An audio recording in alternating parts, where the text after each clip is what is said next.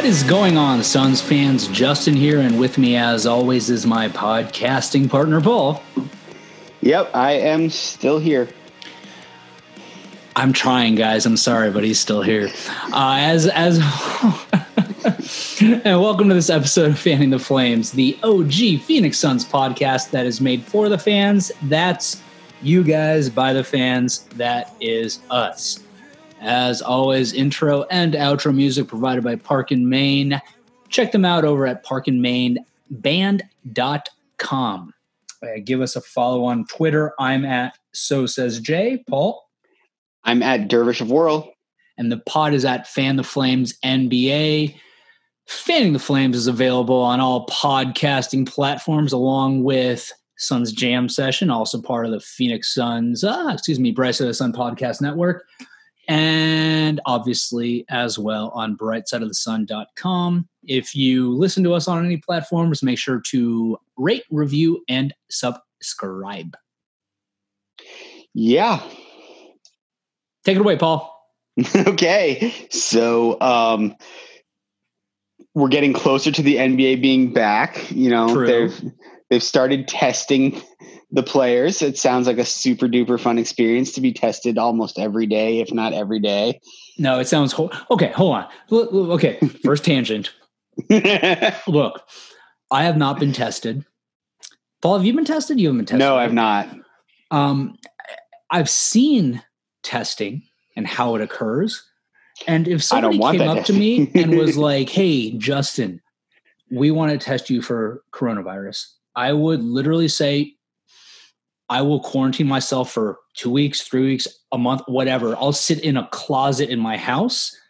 You're not shoving that thing up my nose. It just looks terrible. Yeah, it goes and then keeps going and then keeps going. I feel like it would poke you in the brain. I think it's basically what it's trying to do. It's trying to and get I'm, the very back of your like brain nasal cavities, which are basically your brain. I feel like it would be the back of your back of your brain, like all the way to the back of my head. That's how I feel. I didn't realize that was how deep your nasal cavities were when I've seen how far that thing goes up. I yeah. I I I ugh. and and to be clear again, I would just prefer to quarantine. So I'm not being disrespectful of others or uh, being disrespectful of the health of others. I would just rather not have that thing shoved in my nose. Yeah, I mean, it's basically what I've been doing as it is for the what? last three months. I'm I thought you meant having out. something shoved up your nose. No, quarantining, and I go out as little as possible. I, unlike half the rest of the state. Well, when you have no friends, Paul, except for me, it, it makes it easy for you, right? This is true. this is true. And it's summer in Arizona. I don't like to go out anyways. That's fair. That's fair. Okay. You were saying, Paul, you were talking about testing in the NBA. I'll allow you. Continue. Yeah, so uh, I mean, testing started, and the Suns actually have a couple players who have tested positive. Um, there's good things and bad things about that. Would you like me to start with the good things or the bad things? I, I, I would love to hear the good things. The good thing we all need we all need good news these days. So the good thing is these players have tested positive now, not once they're in the bubble. They have time to quarantine, get it out of their system before they even leave to go into the bubble. It may affect their ability to get into game shape because it limits that time frame. But I mean, assuming you can't re-get the coronavirus, which hasn't really been proven true yet, and so this will be a nice experiment to see. Is re-get a word? No. But um, Go going on. in, we don't have to worry about these players. We don't know who they are. We shouldn't know who they are. I don't think it's appropriate that that is disclosed unless the individual chooses to do so. That's um, fair. Um, I, I hope they're all healthy. I hope they get through it fine. I hope there aren't any lasting effects because that's I've seen some some shit, dude. Like I saw these lungs of somebody who like died from coronavirus. I mean, shit. They look worse than like people who died from like lung cancer. And was that all? Was that all from coronavirus? Yes, yes, and it's it screws with your respiratory system and which is which is really the biggest thing i like people like throw out that like oh these guys are you know they're in tip top shape athletes you know they're young they'll be fine and like this we don't know really know what the long-term effects are of a heavy respiratory disease. These guys are supposed to run. Their job is running essentially. And if you fuck up your lungs you could ruin your career. So there is a huge fear there. And you know I, I, hope they're okay. I mean, there's there's a huge spectrum here of how people um, get the virus and deal with the virus and experience the virus. So um, you hope they're yeah. okay.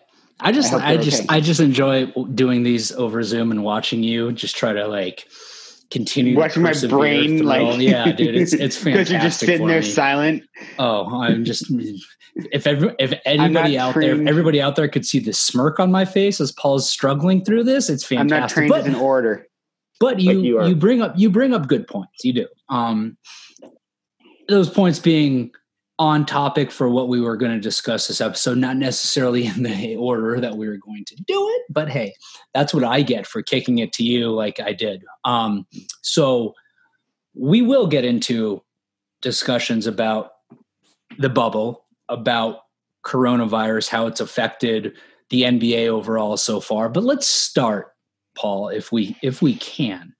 All right. With with with something that's a little more on the positive side of things. Okay. And that's what June 25th, 2020 marks the anniversary of.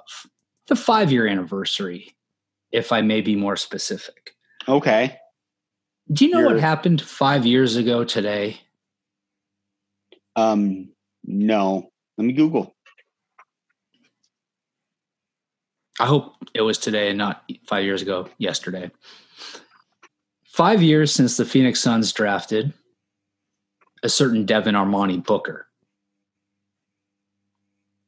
Okay. That's an important day in the history of uh, the Suns. Very much so, especially for, you know, fans who have been fans for the past decade and have been struggling through the past decade with the Phoenix Suns. And you know, with with it being that five year anniversary, uh, I, I thought I would take a look back. You know, we can sit here and we can do the oh, what was your what's your favorite Devin Booker memory? What's this? What's that? And if you want to, by all means, please do share. But I'll tell you what I did. Okay. And it, it is five years ago today, although it won't be today when this goes out. But you know what I'm saying. I know what you think. I went back and I I I, I looked at mock drafts from that draft to see where the Suns could be had they not drafted Devin Booker based on what these mock drafts saw the Suns doing. Now, the first thing I'll say is this I candidly don't really have a huge recollection of my thought process, what I looked at leading up to that draft, how I yeah, felt about no the Suns idea. drafting Devin Booker. I just don't. I'm sure I looked at things like I do all the time. I just have a terrible memory. yeah, that that, that kind of information week. does not stay in my brain. So, so and looking back, you know, and, and, okay, to that point, what I'm what I'm getting at is I've always kind of felt like Devin Booker was a I don't want to say out of nowhere like Cam Johnson was out of nowhere kind of draft pick, but still a guy that was a surprise for the Suns to take at 13. Well, assuming that these mock well, drafts I, that I looked, I on. think to to your point, I think you got to remember that at that time the Suns backcourt was already kind of supposedly set. You know, that was just that was coming off the 14-15 season and that debacle that turned into the Eric Bledsoe, Brandon Knight backcourt, we thought we had a setback court. So to then draft another guard seemed kind of odd. So, and I mean, we even saw that going into that 15 16 season because he didn't really get a lot of playing time until injuries occurred. And then thank God injuries occurred. You know, you don't ever root for injuries, but you know, silver lining for Suns fans, anyways. Right, and and uh, I'm looking at it more even just based on his projection and and where the Suns were drafting, even less on the guards that we had on the roster at the time. And you know, going back and looking at a number of mock drafts, Booker was slated by a lot of mock drafts as being a top 10 guy. I look at CBS Sports had him at 10, SB Nation had him at 8, uh, Sam Smith from NBA.com had him at 9. And then you have some that had him a little deeper down. You had Fansided, eh, excuse me, having him at 15, Slam Online having at 17. Um, you know, I'll say this: you want to know the one site that I found looking back at these old mock drafts that actually nailed it and had Booker going to the Suns? Oh yeah. Who who do you think that is? Mm, Fox Sports. Brightsideofthesun.com. Really? Kellan Olson put him at 13. What did he say was, about him? I don't have that in front of me, but I'm I'm happy to look that up and and and tell you what he did. And, and you know that brings up a good point though, and that's what a lot of these drafts said about Booker. And this is probably something that well, I, I won't say probably. This is something that I'm fully cognizant of, and I'm sure everybody out there is as well. But it was all strengths, shooting, shooting, weaknesses, creating Everything his own else. shots, hmm. ball handling. Ability to create while penetrating. Everything that Booker has shown people he's, he's actually better at. fantastic at. And yeah, it's funny because there was, and I'll, I'll, pull this up after I let you go on a little rant and ramble, mm. but I, I saw a tweet that had quoted Booker after he was drafted by the Suns, and and and his comment was basically to the effect of, I have a lot of work that I need to do, but people are going to be very surprised about the other aspects of my game and my playmaking ability and my ability to create my own shot. So stay tuned. Something to that effect. Okay. Well, I mean, I do have the one recollection I do have in hindsight about that draft, and just it's be kind of kind of become a little bit of uh it's like a running theme about Kentucky and Calipari is just that when he gets guys and he gets all these stars and he get or like you know top recruits and whatnot and what he does with them is he then plugs them into a role and that's the role they play. Like even like Cat coming out of that draft what he's good at now and what he was good at coming out of the draft are vastly different. Like he was good at defense coming out of like people thought that's kind of be would be more of what his hallmark was and now he's horrible at defense but he's like a great scorer both inside and out. Booker on the other hand was you know plugged into that sixth man microwave shooter off the bench he that was his role i mean it's amazing that with what he's become it's almost an indictment of calipari that he played the Harrison brothers over Booker as starters when Booker had all this potential. And, you know, if he had been running that show or being that top, um, you know, wing on that team, would have been interesting to see kind of what they would have done because they they didn't you know they didn't obviously didn't win a championship or the NCAA tournament that year so um it was like he was in set in that role as a shooter. So when all people, all NBA scouts, re, unless they were going to go dig back into his high school stuff, which you know a lot of guys look way better in high school because they can do right. stuff against inferior competition. They had a very limited sample of like what he was actually what he could do and what he was capable of because all he did was come in and shoot threes. Right, and you know, one thing that I kind of surprised me too, again, looking back and not remembering exactly my thought process back then, was how many of these mock drafts had Jahlil Okafor going before Cat, going him going number one.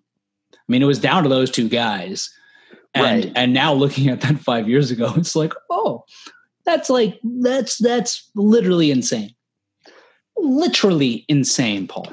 Also, random comment is is Willie Cauley Stein's full name Willie Trill Cauley Stein? Because I'm seeing that right now in the Bright Side of the Sun mock draft that I pulled up here.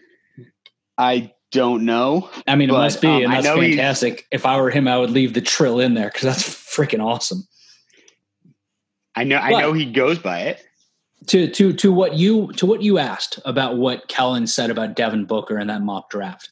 Here, I'll read it. In my opinion, the ideal situation for the Suns is Johnson or Tuner, which I'm assuming is Turner. Yes, his, his name is Will. According to Wikipedia, he is Willie Trill Cauley Stein. There you go. born Willie Derman Cauley Jr. I don't know about how Where the trill came. came from. Hey, whatever. Um, so the ideal situation is Johnson or Turner, and that's again Miles Turner or Stanley Johnson falling to the Suns. And if the and the failsafe is Portis, Bobby Portis. All three of those guys are gone now, so I think you take the best prospect available, and he happens to fill a need. Booker is much more than just a terrific shooter. Great point, Kellan. He will be a good defender in the NBA, not so great at the point, and is smart enough on the court to adapt his game in other areas. Good point. He can replace Gerald Green off the bench and taking the be- best crossed out asset talent available always works for McDonough. So Kellan got it right. It was to an extent by default, and the three guys that he identified before him, I, you know, Miles Turner, fine. Stanley Johnson, underwhelming. Bobby Portis, eh, somewhere in between those two, right? So, Only one of those three is still on the team that drafted him. I think. uh, yeah, I think you're right, and that's that's obviously Miles Turner. Yeah. So anyway, that, that's what that's what Kellan had to say, and and I look too at these these mocks and who other mocks had the Suns taking, and think about okay, what would that have been like for the Suns had they gone in this direction? None of them, and this is easy to say, I guess, because you're talking about Devin Booker, who, for my money, is the I'll say the second. I'll say the second best player out of that draft, beside be, be behind Cat for now. For now, um, and you've got other guys in there like Porzingis, obviously, but he's had his his issues with injuries. You've got D'Angelo, Russell. Um, excuse me, but uh, most other folks had the Suns tagged with either Miles Turner again, fine enough player. Well, The other again, most- coming off having a backcourt set with uh, Bledsoe and Right. Knight, a front court player would be kind of the need Right. Because you know we had Alex Len. The other uh, who? I don't remember that guy. Who's Alex Len? Okay. I joke, but not really. I, I try to forget him. Um, the other guy being Cameron Payne, who was, if I recall correctly, because I don't have in front of me, a point guard out of Wichita State who really amounted to very little in the NBA. Yes, Uh, so ultimately, obviously, had some things worked out very good well handshakes with Russell Westbrook. very worked worked out very well. There you go for uh, for the Suns. Um, and actually, you know, and this is something that people are probably aware of, but Suns right now on the roster have three of the top 15 picks from that draft on their team. If you add in Frank the Tank and Kelly Oubre. Speaking of Kelly Oubre, Mm, go on. Good transition, Paul. Well done. Thank you. Um, he is the first player on the Suns who won't be participating in the bubble. Well, he he'll be there, which is kind of interesting, but he's not going to play. I mean, I get it. He, you know, he had an injury like right before all this blew up and I know I've mentioned before, but as somebody who has had injuries that have required physical therapy, not doing it without like having to do it on your own sucks. Like, and for a professional athlete who has to have his body highly tuned and, you know, do it without the proper therapeutic treatments and the proper settings and get you know having the full access to like all the tools that they have i can see that that process being delayed. And so you know coming out of even if he had even if the suns set him up with like one of their trainers would come over to his place to do it you're still limited in what you're able to do and like the various kinds of exercises and things you can do. So you don't have the same equipment that they would have the facility. Exactly. Cetera, you don't have the those like ice chamber things or whatever. Um you know cryogenics. And cryogenics. And who knows? I mean maybe maybe he had setbacks because, you know, he he tried to do that's the other thing is like when you're trying to do it on your own, you may try to push your body more than it should because you're right. trying to get back and like you know so and that can cause a setback which makes takes it even longer. We don't know there's no reason we know. We just know that he's not playing because injury. Um, but he's going to be in the bubble. He's going to be with the team, which will be good because from the standpoint of he is a great source of energy for that team. And like even if he's not on the court, like it, his reactions to, particularly when there's no fans in the stand in the stands, his reactions to like something good happening can be that fuel that can help spur the team to like have a good run.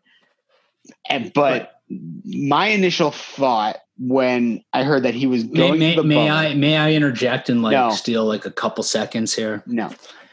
Cuz I so so there's been a lot of I I feel mixed feelings and perhaps more negative than positive about Kelly Oubre not playing. Uh, sounds to me like you don't have a problem I don't have a problem with it. Nope. That's that's what that's what I wanted to confirm that, and and and honestly, I don't either. I mean, you look at a guy who had surgery, the recovery time for him in a ideal world was going to be right. what four to eight weeks. Right. Let's call it six weeks just to be safe, right? So if, if we make that assumption, let's just say, and this is based off of completely zero medical knowledge, but let's say three weeks for him to heal up where he can start doing some sort of physical activity, right? Mm-hmm. So then we call it three weeks for him to do whatever training he needs to do to regain strength and stability in that knee, in that leg, in his body after not being able to do anything to not only an NBA level, but to any level whatsoever for some period of time, for three weeks, we'll call it. Right. Well, he had his surgery one week before everything shut down in the NBA. If we look at when the Suns are going to go into the bubble, which is what, July 10th or 11th or something like that. And then let's assume that, okay, he's got his healing done. Now he's going to need three weeks of actual professional, hands on, quote unquote, hands on, whatever, um, uh, uh, a rehab time to gain back that strength, gain back that stability in that knee. Then you put him right up against the start of the eight game remainder of the regular season. But you take into account also that you've had these other guys who have had the ability to get themselves back in these preceding three weeks, get themselves back into NBA shape. Is Kelly Oubre, knee or not, really going to be in playing shape given the fact that when he's rehabbing to strengthen the knee, to get that stability back, he's not going to at the same time be able to do the types of drills, the type of conditioning that the rest of the guys are going to be doing, at least presumably. Right. So where's the benefit of him playing? And even if the knee's healthy, if he goes in and he's not in shape, then he risks other injuries. So exactly. I, I, I, I get it. Yeah. I mean, I get it. And if they were one game out, maybe he would be thinking of it differently. I mean, it does make the Suns as an organization look bad from the standpoint that both Sarver and Jones, whatever we're used to it, right? But it it doesn't help. It doesn't help change that perception. So to be I mean, fair, again, to be fair, Sarver and Jones said they expect him to play in Orlando. To your point, go on. You're welcome. My, my, my first thought when I saw when I saw that he was going to be in Orlando with the team was he doesn't think he's going to be ready to play in these eight games. you know, particularly with the Suns having the worst possible odds to get into the playoffs. But in some if in some miraculous fashion the Suns do make it, I wouldn't be surprised if he suits up. Right. And that honestly didn't cross my mind at all. Because notwithstanding the fact that I have said and I will stand by the Suns will go 8 0 in Orlando, that uh-huh. still means that a lot of teams have to fall, even right. if they do that. We went over this last episode. But when you brought that up, I, I, I, I again hadn't thought of it. Think it's an excellent point. And what does that say about Kelly Oubre and his belief in the team, if that truly is what his thought process is? Right, because otherwise, I mean, he could just say he's not going. I mean, there right. are players let around the league who say they're not going. Which, again, with them, I don't begrudge them at all. Everybody's got their reasons. You know, this is a a weird scenario, um, both from a global and this what the league is trying to do right now, and with what's going on in Florida right now, I'm not even sure that it's the best move in the world to be doing this. I mean, yet am I looking forward to it from the standpoint of yeah, hey, I get to watch basketball again, and I'm running out of shows on Netflix that I haven't seen before that I'm actually interested in watching, and it's not like a lot of new stuff's coming because everything stopped filming. Um, and so I, I need something new. yeah, I'm looking forward to that, but that's selfish. And so these guys' health is more important. These guys, you know, it's more important than the money the league's going to lose. You know, yeah, and, and, Florida is going stupid crazy, just like Arizona is mm-hmm. with COVID cases because they were re- they were reckless in reopening too soon and not being diligent with requiring precautions for for people re- entering society again. And we're seeing the results of that just as the league's going to ship the majority of its revenue generating employees to this hotspot. Mm-hmm. And it, it's scary. I'm actually surprised there are more guys who are like stepping away. Well, don't give them any ideas, Paul. Um, and and and you know, let me let me circle back to the point of what this says about Kelly Oubre again, assuming that that's the thought process, and it makes all the sense in the world to me because he has no really no really has no other motivation to go, right? Like it's not like he's like, oh, sweet Florida, I'm going to go to the beaches and hang out. No, you're in a bubble. Yeah, and you're exposing yourself to people who aren't necessarily going to have to be in that bubble all the time, like the uh, employees who are not NBA related, right? Right. So exactly. I think your thought process in terms of why is Kelly Oubre going to go? It's because if the Suns make the playoffs, he wants to be able to have the opportunity to play for them at that exactly. time. Makes all the sense in the world. And to the people who might sit there and think, well, what's to stop him from if they do just going to Florida? Well, that's that's why the NBA is sending people out two, three weeks early and already requiring testing so that people, players, personnel, whomever have already tested, you know, negative or or aren't positive for coronavirus and therefore won't be held out. He can't just walk into Orlando after 8 games and say, "Here I am, boys, let's do this." Because right. then he's going to have to be held out presume I mean, I don't know what the rule is on that. I don't know if there is a rule on it, but presumably it would be. I, there is a rule. It's, it's, in that 100, it's in that 113 page book. Um, I think it has something to do. I think I don't think you have to do a full 14 day quarantine, but you have to be like. I think you might have to quarantine for like two or three days and get and tested daily. Mm-hmm. So to your point, like you don't want to do it once. Imagine getting it done every day.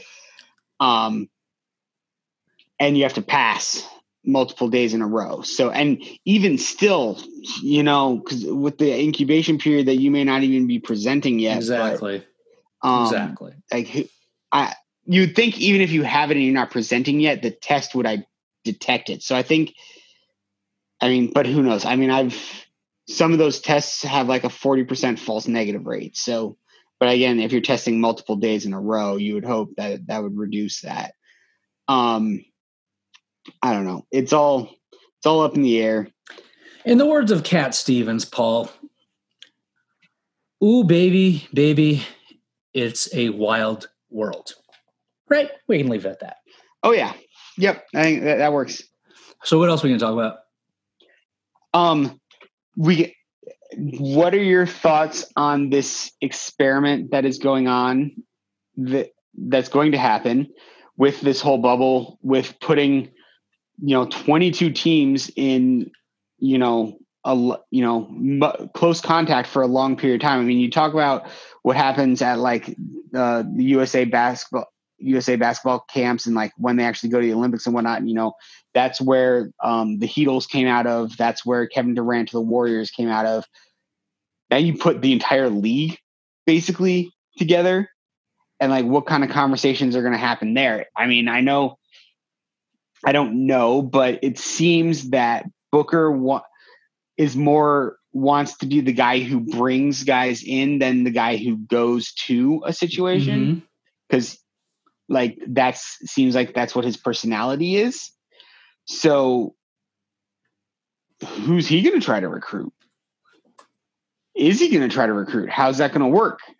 It'll be interesting to see like i'll be interested to see what kind of gossip comes out of the media that is entrenched in there and embedded because they're going to see who's hanging out with who. You know, you're sure. not just going to hang out with your own team, you know, because that's one of the things that that's one of the things about NBA and just sports in general, but particularly the NBA, just because the teams are so much smaller, is you know, you're traveling so much, you're in these cities, the only people you really know are the 15 guys on your team. It, if you like those guys, that can help a, a lot. If you hate them, it can hurt a lot but um, they're now in a situation where they're going to have access to a bunch of other guys other guys who they have relationships with. So like, I mean, who who are these guys going to like who, what kind of relationships are we going to find out are like actually like stronger than when when you when you say uh, like what do you what are you getting are, are you getting at who would Booker be associating with and potentially trying to recruit to come to the Suns like immediately, long term? I mean, well, I mean, even the Heatles wasn't immediate. Like I think it still took another year, but that's like when the germ started and they like started moving the chess pieces around. So, but um, no, I honestly I just want to. I'll be interested to kind of just see like who's talking to who, who doesn't talk to who you know, things like that of just like, you know, you've got within one hotel, nine team, eight or nine teams.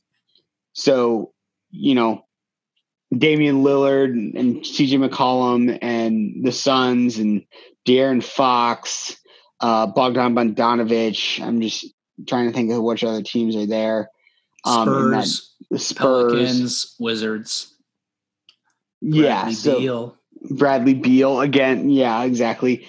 Um, you know, what kind of converse, you know, like, because the other thing is like, instead of hanging out with your own teammates in this situation, you have all these other people to hang out with now. So, what does that do for like team camaraderie if you're playing buddy, but if you're more like hanging out with the guys you're going to play that night than your own team, or like, does that even yeah, matter anymore in the but, NBA? But like, let's assume that stuff's happening. Is that going to mm-hmm. really get out? Because they're not going to have like this huge media presence there, right?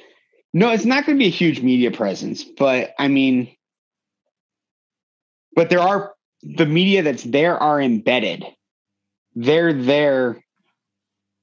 I mean, I don't know if they're embedded to the extent that like the like I think there's like tiers, but they have access to everybody. It's not like you're really only embedded with your team like you know the guys who are right you know so you're gonna you know and you're i don't know it'll be interesting because like sometimes guys would have access but now like the access is limited because they want to limit contact and you i don't know i think man. i think i think what you're gonna ultimately see is i don't think you're gonna see any of that while they're there i think okay. it's gonna come down to in a year or this off season or next off season or the one after when you see players moving teams then you're going to start hearing stories come out about well what we're hearing is these two guys connected very well during that right bubble period, and Mhm. that helped spur this along.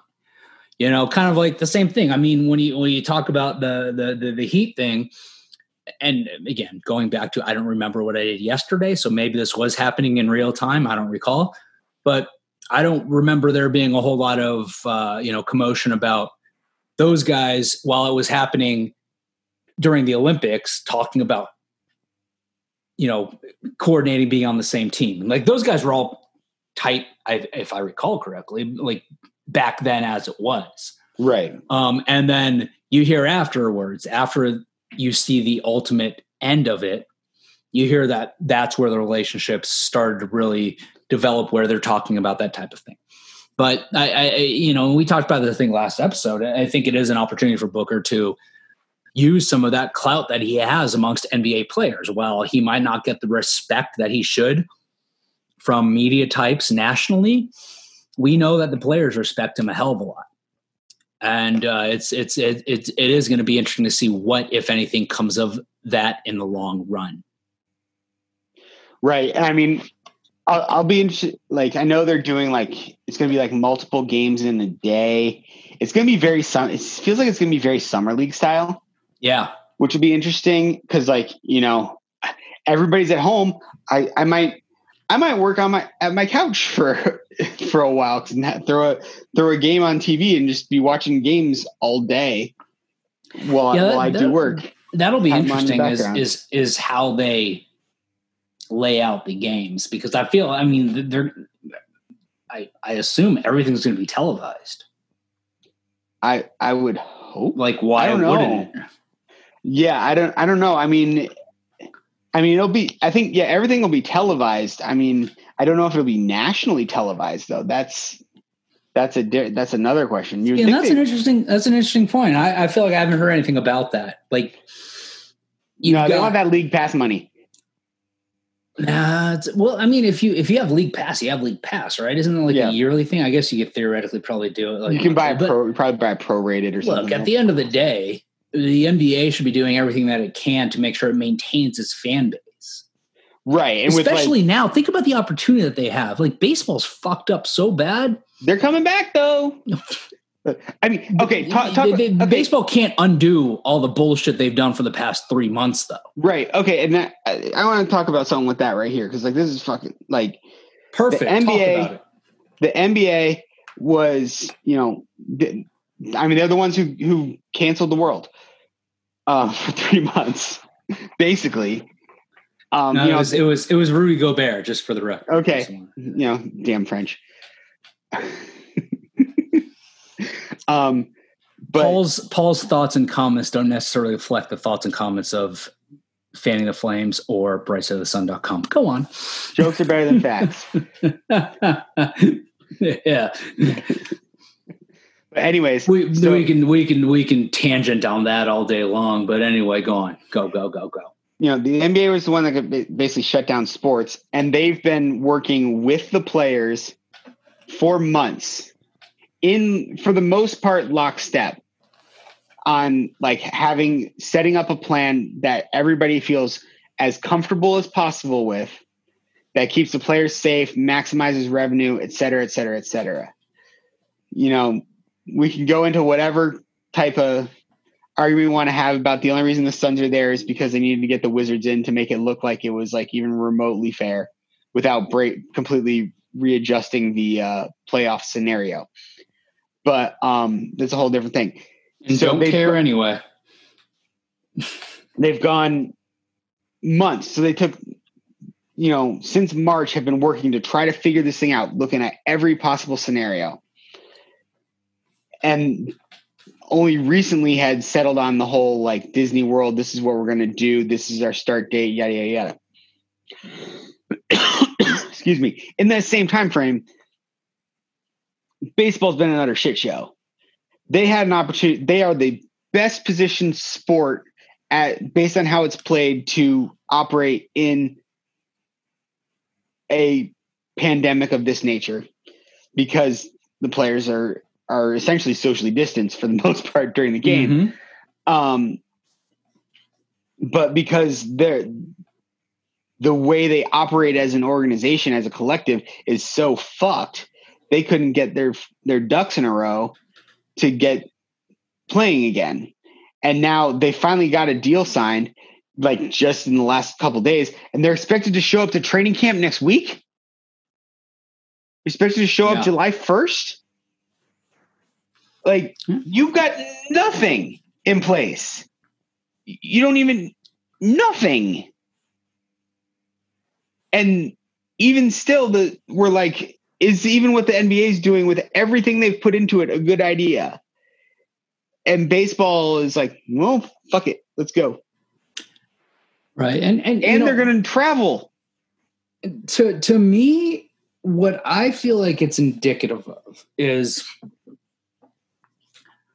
hubris. You you you you, you and i believe this. I, I truly believe this. I feel like nba players actually love what they do the Mm. majority of them. It's not just a job to them. It's not just about money. They want to play. They want to compete. I don't get that same feeling from baseball players particularly when in light of all analytics became too much of a thing where like it's like you've been relegated down to stats so much that there's not a love for it anymore I, I don't know because NBA, the NBA is boiled down just like that too. yeah but it's different i mean I think I think what it really comes down to is, I mean, I could see why baseball players who have gone through their lives playing, you know, round round a year round, like eh, NBA players do the same coming out, but baseball players have a 162 game season. Like that is a long ass time. I could very easily see why the shine of being a pro athlete would would would would wear away having to go Well, through that grind year I mean, in and year shit, out and suddenly it's more of a job to them. oh i get that. No i'm not saying it's not. I'm just saying it's not as long. And and maybe it's also more of the you you think about it, like really with basketball again my personal opinion with your teammates it seems like there's more of a camaraderie. Everybody's individual contribution to the team i feel has a lot more to do with the team's full success than in baseball. Right. Yeah baseball is essentially an individual sport. To an extent. Exactly. Exactly. You get a you get a couple of you know good batters and a couple of good pitchers you can be a very successful team and the other 20 guys on the squad don't really matter all that much and maybe that's a little hyperbolic and a little extreme but you get the point i'm getting at whereas with the nba especially these days you really can't just have one great player or even two great players or even three great players in garbage, you have to have guys that can contribute in one way or another, and they have to feed off of each other, and requires a lot more of a relationship too. Because on the court itself, what you do is so dependent upon what somebody else does, based on your ability to know what know your system, know your teammates, et cetera, et cetera. Whereas baseball, do you think there are a whole lot of right fielders worrying about what their catcher's doing at any given moment? Whereas in basketball, a point guard's going to worry about what his power forward, his center, his sh- small forward are all going to be doing at any given moment. right you're much more interlocked and Mhm. and whatnot so Oh, we just we just we just solved the riddle of well, what the fuck's wrong with baseball. Yeah, no, I'll I'll be interested to see what what the fuck goes wrong with uh, the NFL because they don't care about their players. And and and and like uh, NFL, you've got on a team are so basically five five more five times the number of players you have on NBA roster. Okay, four times, and you have Which, but they'll probably expand rosters because of COVID. right, but you have and you have twenty two guys that can't stay apart from each other on every single play.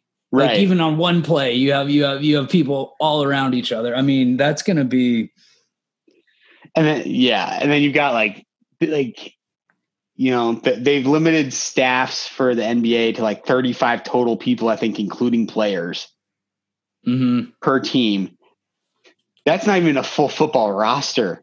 right. Like if you're gonna do something and like I don't We'll save it for the How is football. the podcast, NHL Paul. doing it? I don't even doesn't, doesn't matter. I forgot. I forgot about them. Oh, dude, look at golf. Your the PGA Tour. They're having people pop up and test positive already. Yeah. And and and golf's another sport where it's like you you socially distance. Talk about a solo sport. Yeah. Yeah, like eh, look, when you get into the bubble, there's going to be positive tests. Yeah, you're, you're not unless the NBA shuts everybody out except for NBA related personnel, which they aren't and can't really. Right. Then it's it's going to happen, and I mean, all we can do as fans and as human beings is hope for the best. Prepare for the Uh, worst. Yeah, I mean, I, I- at some point, shit's going to hit the fan. I feel like in Orlando, which is then going to impact everything else in other sports, including the NFL, and how they're going to be able to proceed, or if they're going to be able to proceed. So, all right, well, let's wrap up the episode. Yeah. Oh, baby, Perfect. baby, it's a wild world. I think we have Um, a title. Yeah, I'm just going to use that for like the next like four episodes anyway. part two. or like part three. or like until like 2022 the way things are going so all right um we we as always here at fanning the flames appreciate everybody out there who listens you can find me on twitter i'm at Sosa's j paul uh, at Dervish of Whirl. And the pod is at fan the flames nba you can find the bright side of the sun podcast network on all podcast platforms and at brightsideofthesun.com and until next time thank you for listening and have yourself a good morning good afternoon or good evening. Fuck Buckeye ya Phillips.